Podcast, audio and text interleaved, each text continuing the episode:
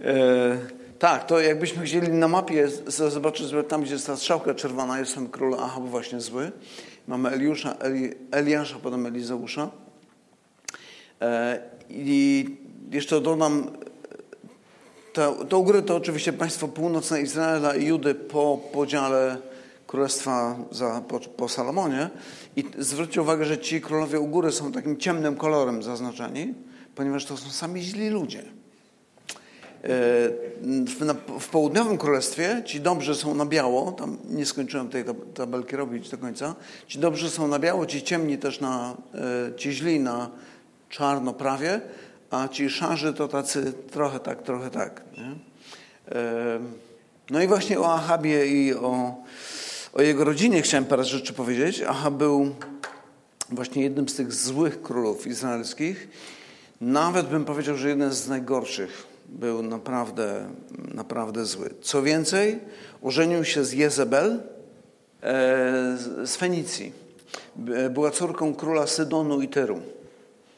E, więc niedaleko. Niestety Fenicja e, to są nawet znaleziska archeologiczne, która była powiązana z Kartaginą mocno, bo jest znana ze składania ofiar z dzieci. Więc naprawdę paskudne, paskudne miejsce. Oczywiście w pewnych okresach, bo to tak co, co okresy to tam się zmieniało. Ojciec Izabel miał na imię Elbaal, Edbaal. Edbaal to znaczy z Baalem albo ten, który służy Baalowi. I ta tradycja służenia Baalowi w Fenicji, tam gdzie Tyry, Sydon, była bardzo, bardzo silna. Cała ta rodzina była oddana kultowi Baala do tego stopnia, że kiedy Jezebel została e, żoną Ahaba, kazała pozabijać wszystkich proroków Pana. E, tam był jeden taki bohater, zapomniałem jego imienia, on ukrył chyba ze stu w jaskiniach gdzieś tam po górach więc tych, ta setka gdzieś przetrwała. Ale kiedy Izabel przyszła na, Izabel przyszła na, e, no właśnie nie na tron, bo ona królową nie była, tylko było żoną króla, no to doprowadziło do tego, że zabito wszystkich tych, których się udało złapać. Natomiast na ich miejsce ustanowiła 450 proroków Baala i 400 proroków Aszary. Przynajmniej tylu, może nawet było ich tam więcej. Kto wie. Później mamy tam wielki pojedynek Eliasza z tymi prorokami Baala, to właśnie to właśnie z tego powodu. I chociaż nie była królową, w sensie takim formalnym czy prawnym, to potrafiła owinąć sobie Ahaba wokół palca. Była typem naprawdę złej kobiety. E, złej kobiety, która e, potrafiła uwodzić mężczyzn, szczególnie posługując się w odpowiedni sposób makijażem albo swoim strojem. I zaraz przeczytamy fragment, jedną historię z życia właśnie tej rodziny Ahaba i Jezebel. Jeszcze tylko jedna taka uwaga. Ona stała się przyczyną przekleństwa, które spadło na naród Ahaba. E, w tym rozdziale, z którego zaraz przeczytamy ten, ten fragment, są takie słowa: Nie było doprawdy takiego jak Ahab, który by się tak zaprzedał pogańskim bóstwom, czyniąc to, co złe w oczach Pana, do czego przywiodła go Izabel, jego żona. Taki jest wyrok Pana Boga o Ahabie.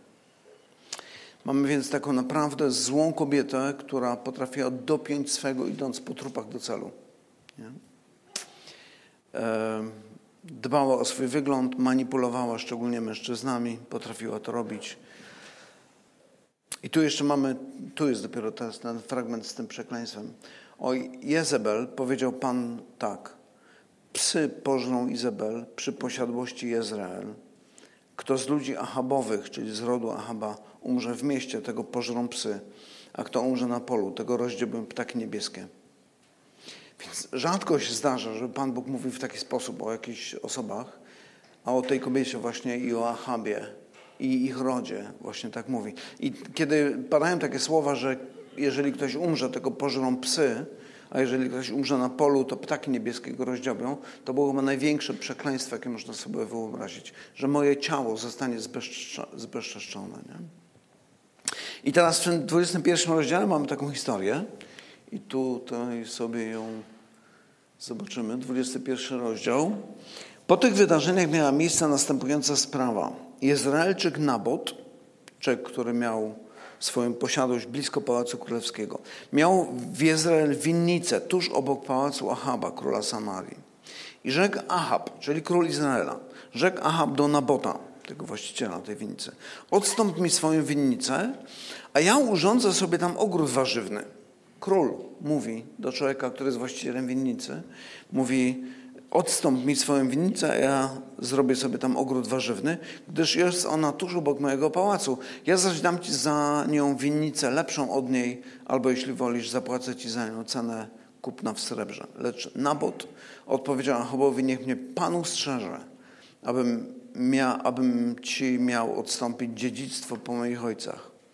Ahab odszedł do swojego domu posępny i gniewny z powodu odpowiedzi, jaką dał mu Izraelczyk Nabot, mówiąc, nie odstąpię ci dziedzictwo po moich ojcach. Potem położył się na łożu swoim i odwrócił się twarzą do ściany i nie przyjmował posiłku. Król Izraela.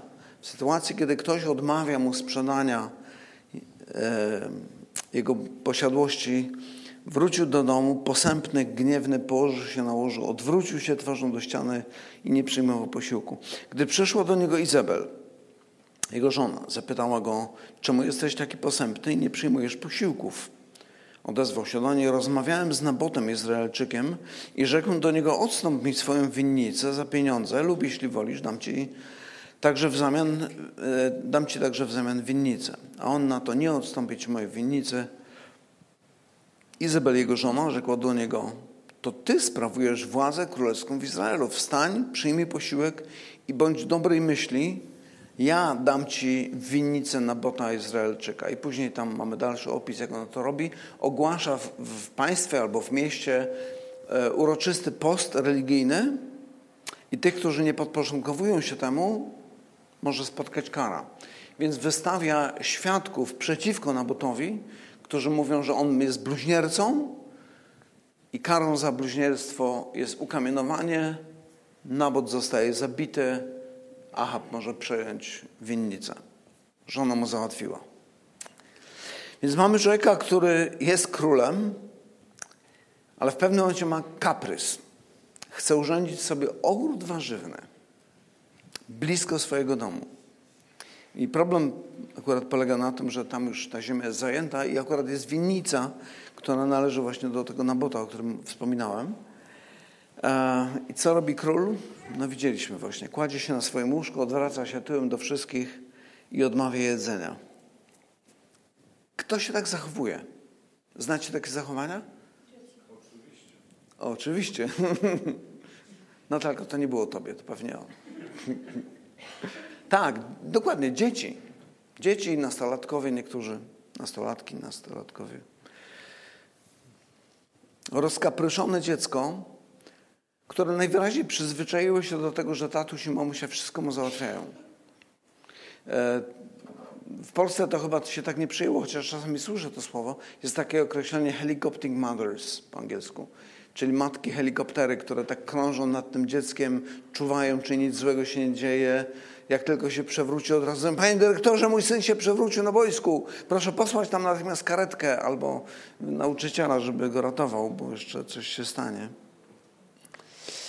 No gdyby dzisiaj Ahab żył, to prawdopodobnie pojawiłyby się takie słowa o hejcie, że ten nabót, nabot to mnie normalnie hejtuje. On nie docenia tego, że ja w sercu jestem ogrodnikiem. Ja potrzebuję mieć ogród tutaj blisko mojego domu. Ogródek z warzywami. Zresztą, jak patrzymy na Ahaba, to mam wrażenie, że on miał coś z artysty. Bo jak patrzymy na jego życie, to nie widać, żeby się angażował specjalnie w jakieś wojny, natomiast widzimy, że zbudował między innymi e, pałac z kości słoniowej. Co myślę, Trzeba mieć fantazję, żeby taki dom z kości słoniowej, pewnie nie cały, ale jakieś tam mnóstwo ozdób pewnie takich było. No, a potem, kiedy ktoś mu odmawia, no bo zawsze mamusia i tatuś załatwiali. Kiedy ktoś mu odmawia, on kładzie się, odwraca tyłem do całego świata. Znacie to określenie pokolenie płatków śniegu. Ono już coraz bardziej popularne się robi. Myślę, że to jest taki starożytny płatek śniegu. Rozpieszczony bachor, któremu wszystko było wolno. I teraz nagle się okazuje, że ktoś mi powiedział: Nie, bo to jest moja ojcowizna, nie dam ci mojej ziemi. O tym pokoleniu płatków to niestety no, coraz więcej jakichś tam dowiadujemy się historii, jak współczesne pokolenie młodych ludzi się zachowuje. Ludzi, którzy są przekonani o swojej wyjątkowości, a kiedy przychodzą przeciwności, absolutnie nie potrafią sobie poradzić z tym. Są przewrażliwieni na swoim punkcie i w momencie, kiedy ktoś cokolwiek krytycznego powie pod, pod ich adresem, to potrafią się rozpłakać i wyjść. Byłem świadkiem takich rozmów, kiedy ktoś tak reaguje. Zwyczajne słowa prostej, nawet nie jakiejś agresywnej krytyki, od razu wywołują płacz. Ty mnie nie kochasz, ty mnie nie rozumiesz, ty mnie coś tam i odwracam się na pięcie i wychodzę. Ci z Was, którzy macie do czynienia z, gdzieś tam z HR-ami, czyli tam działami kadr, gdzie zatrudnia się ludzi, no to historie, które opowiadają ludzie, którzy pracują w tym, są po prostu niesamowite. Począwszy od kłamstw na swój temat, kiedy kłamią pisząc, że znam taki i taki język, a nawet dzień dobry nie potrafię powiedzieć w tym języku. Albo na przykład, kiedy jest spotkanie z przełożonym, to mówię, ale ja nie mogę, bo ja mam aerobik wtedy. Nie? Albo też jakąś taką historię gdzieś trafiłem, człowiek, który przechodzi cały konkurs, wygrywa e, stanowisko i następnego dnia, pierwszego dnia do pracy nie przychodzi i kiedy ktoś dzwoni do niego, pyta, co się stało, on mówi, bo on teraz przeżywa ciężkie chwile, bo mu pies zachorował. Trochę inna, in, inaczej jakoś myśli to pokolenie. I kiedy myślę o Ahabie, to myślę, że no to są początki. Jeszcze nie było tych medialnych możliwości takich, które mogą tak bardzo psuć to pokolenie, ale myślę, że coś w tym jest. Jego ojciec był wojownikiem. Jego ojciec ciągle toczył, jaki był, był złym królem, ale był takim typem, który tylko mieczy dać mu do ręki, żeby mógł walczyć. Nie? Ahab, kiedy poszedł, jedną bitwę doświadczył taką, kiedy ktoś otoczył miasto, w którym był, no to trzeba było się bronić, to jakoś tam się wybronili, z Bożą pomocą zresztą, a później pod koniec swojego życia jeszcze namówił króla z południa, bo tam się powinowactwo zrobiło przez jakieś układy, pojechali na wojnę i zginął. Więc to nie był typ wojownika zupełnie. Nie? Natomiast miał wojowniczą żonę. tak jak właśnie widzieliśmy. Przedsiębiorczą kobietę o imieniu Izabel, która jak wybrała sobie cel, to po prostu dosłownie po trupach do celu. I Izabel jest tak bardzo zepsuta, tak bardzo zła, że jej postać echem odbija się jeszcze w Nowym Testamencie. W Księdze Objawienia mamy taki fragment e, tutaj w drugim rozdziale. Tu to imię się pojawia. Pan Jezus zwraca się do zboru w Teatyrze i mówi, to mówisz Syn Boży, który ma oczy jak płomień ognia, a nogi Jego podobne są do mosiądzu. Znam uczynki Twoje, miłość, wiarę, służbę, wytrwałość Twoją. Wiem, że ostatnich uczynków Twoich jest więcej niż pierwszych, lecz mam Ci za złe, że pozwalasz niebieście Izabel, która się podaje za prorokinię i naucza i zwodzi moje sługi, uprawiać wszeteczeństwo, to w znaczeniu bałwochwalstwa jest pewnie i spożywać rzeczy ofiarowane bałwanom. I dałem jej czas, aby się upamiętała, ale nie chce się upamiętać we wszeteczeństwie swoim, to też rzucę ją na łoże, a tych, którzy z nią co założą, wytracę wielki, e, wytracę w ucisk wielki, jeśli się nie upamiętają w uczynkach swoich. A dzieci jej, jeśli się nie pamiętają, a dzieci jej zabije i poznają wszystkie zbory, że ja jestem ten, który bada nerki i serce i oddam każdego, każdemu według uczynków Jego. To jest chyba jeden z najbardziej brutalnych opisów Jezusa, jaki kojarzę w ogóle z całej Biblii. Nawet powiedział jeden z najbardziej przerażających obrazów, w których Jezus mówi do zboru albo do jakiejś osoby, która zajmuje się prorokowaniem, nauczaniem, mówi: Przyjdę i cię zabiję. Przyjdę i rozprawię się z nią. Jeżeli masz obraz Jezusa, takiego dżentelmena, któremu wszyscy wchodzą na głowę, a on za wszystko przeprasza i na końcu nie potrafi nic zrobić i go zabili, to to jest nieprawdziwy obraz. W, tym, w czasie tego nabożeństwa w zeszłym, w zeszłym tygodniu mówiłem o Chrystusie, kiedy odkrywamy kartę Nowego Testamentu, że tak, On jest barankiem, ale On też jest lwem. On jest sługą, ale jest Panem Panów i Królem Królów. I On nie da się z siebie naśmiewać. I powiedziałbym tak, że tego rodzaju przestrogi albo nawet działania bardzo rzadko pojawiają się z Jego strony. Ale pojawiają się. Szczególnie w stosunku do tych, którzy wycierają sobie usta Chrystusem, a żyją zupełnie nie w ten sposób. Ktoś powiedział, komentując właśnie Jezebel, że kiedy patrzymy na nią, kiedy patrzymy na Księgę Objawienia, ten fragment, który czytaliśmy teraz, i patrzymy na to, co dzieje się dzisiaj, to on mówi, no mamy kobietę, która rozpropagowała kult Baala i Aszery. Kult bogów tych pogańskich związanych z płodnością, z seksem. Mamy tego samego ducha, który pojawia się w Starym Testamencie, jak i w Nowym Testamencie. I dzisiaj, i to, to co chciałbym podkreślić, to to, że kiedy patrzymy na, na to, co dzieje się we współczesnej kulturze, myślimy sobie, no to może być spowodowane tym, że poprzednie pokolenie robiło coś nie tak i dlatego to pokolenie jest takie. Może trochę tak jest. Szatan używa różnych narzędzi, ale przede wszystkim to jest duchowa wojna. To jest duchowa wojna. Apostoł Paweł w liście do Efezjan mówi tak, tu chyba nie mam już tego tekstu na slajdach, mówi tak, w końcu, bracia moi, umacniajcie się w Panu i w potężnej mocy Jego, przywdziejcie całą zbroję Bożą, abyście mogli ostać się przed zasadzkami diabelskimi, gdyż bój toczymy nie z krwią i z ciałem, lecz nad ziemskimi władcami, nad ziemskimi władcami, ze zwierzchnościami, z władcami tego świata ciemności, ze złymi duchami w okręgach niebieskich. To, co dzieje się w naszej kulturze, nie jest spowodowane zwykłym jakimś socjologicznym ruchem, który się odbywa z pokolenia na pokolenie. To jest duchowa wojna. I apostoł Paweł, tylko tego tekstu nawet nie, nie wypisałem sobie, w liście do Efezjan też w drugim rozdziale mówi takie słowa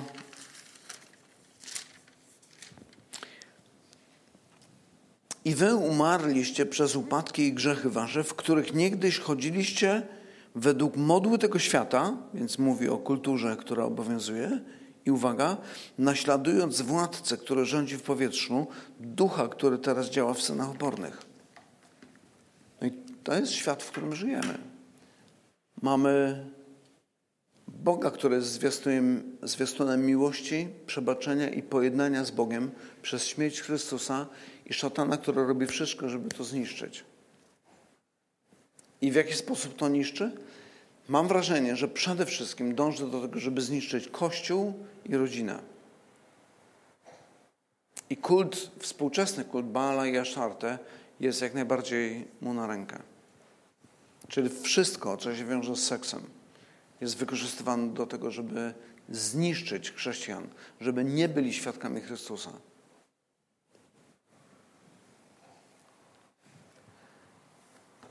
Na szczęście w liście do Kolosa apostoł Paweł mówi takie słowa.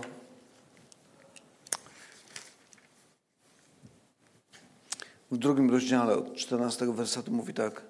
Kiedy mówi o Chrystusie, mówi tak, że On, kiedy przybito Go do krzyża, wymazał obciążający nas list dłużny, który zwracał się przeciwko nam ze swoimi wymaganiami i usunął go, przybiwszy go do krzyża, rozzbroił nadziemskie władze i zwierzchności i wystawił je na pokaz, odniósłszy w nim triumf nad nimi. Chrystus jest zwycięzcą nawet nad światem demonów. On jest zwycięzcą. Nie, że on może będzie kiedyś, ale on jest zwycięzcą. Chociaż niektórzy mówią, no ale dlaczego pozwala, żeby było tyle zła na świecie? No, nie wiem do końca. Niektórzy mówią, że trochę jego działanie przypomina człowieka, który poskromił jakieś dzikie zwierzę i trzyma je na łańcuchu, ale ten łańcuch nie jest za krótki. Jest tak długi, jak on mu pozwala. po to, żeby realizował Jego cele. Po to, żeby pokazać obrzydliwość grzechu śmierć związaną z grzechem i zniszczenie, które powoduje w rodzinach, w życiu osobistym, w całych społeczeństwach. Ale dzięki temu, że Chrystus zwyciężył, to wiemy, że ta walka niedługo dobiegnie końca, ponieważ On zwyciężył, pokonał szatana. I kiedy obchodzimy raz w miesiącu pamiątkę śmierci Chrystusa, no to właśnie wspominamy Jego zwycięstwo. Przypominamy sobie, że ten, który wydawało się, tak jak nawiążę do książki Narnia, e, o której e, wspominałem w zeszłym tygodniu, kiedy ta biała czarownica wydało się, że pokonała Aslana, okazało się, że strzeliła sobie w stopę. Strzeliła sobie w stopę i w ten sposób przegrała, ponieważ w ten sposób Aslan pokonał ją. I w ten sposób Chrystus pokonuje szatana i ostatecznie jest zwycięzcą. Dlatego chcemy wspominać Jego śmierć i to nowe życie, które mamy w Nim. Ale jednocześnie przyjmijmy to napomnienie, które znajdujemy zarówno w historii rodziny Ahaba, jak i w tych echach nowotestamentowych. Szatan nie śpi. Jest jak lew ryczący, szukając kogo by pożreć. O tym Piotr mówi w swoich listach. Więc pamiętajmy o tym. I niech ta, ten czas, kiedy mamy wieczerzę pańską, kiedy wspominamy śmierć Chrystusa w taki symboliczny sposób, będzie takim elementem, przez który Pan Bóg będzie nam dodawał siły i motywacji do tego, żeby szukać Jego oblicza i upodobniać się do Niego.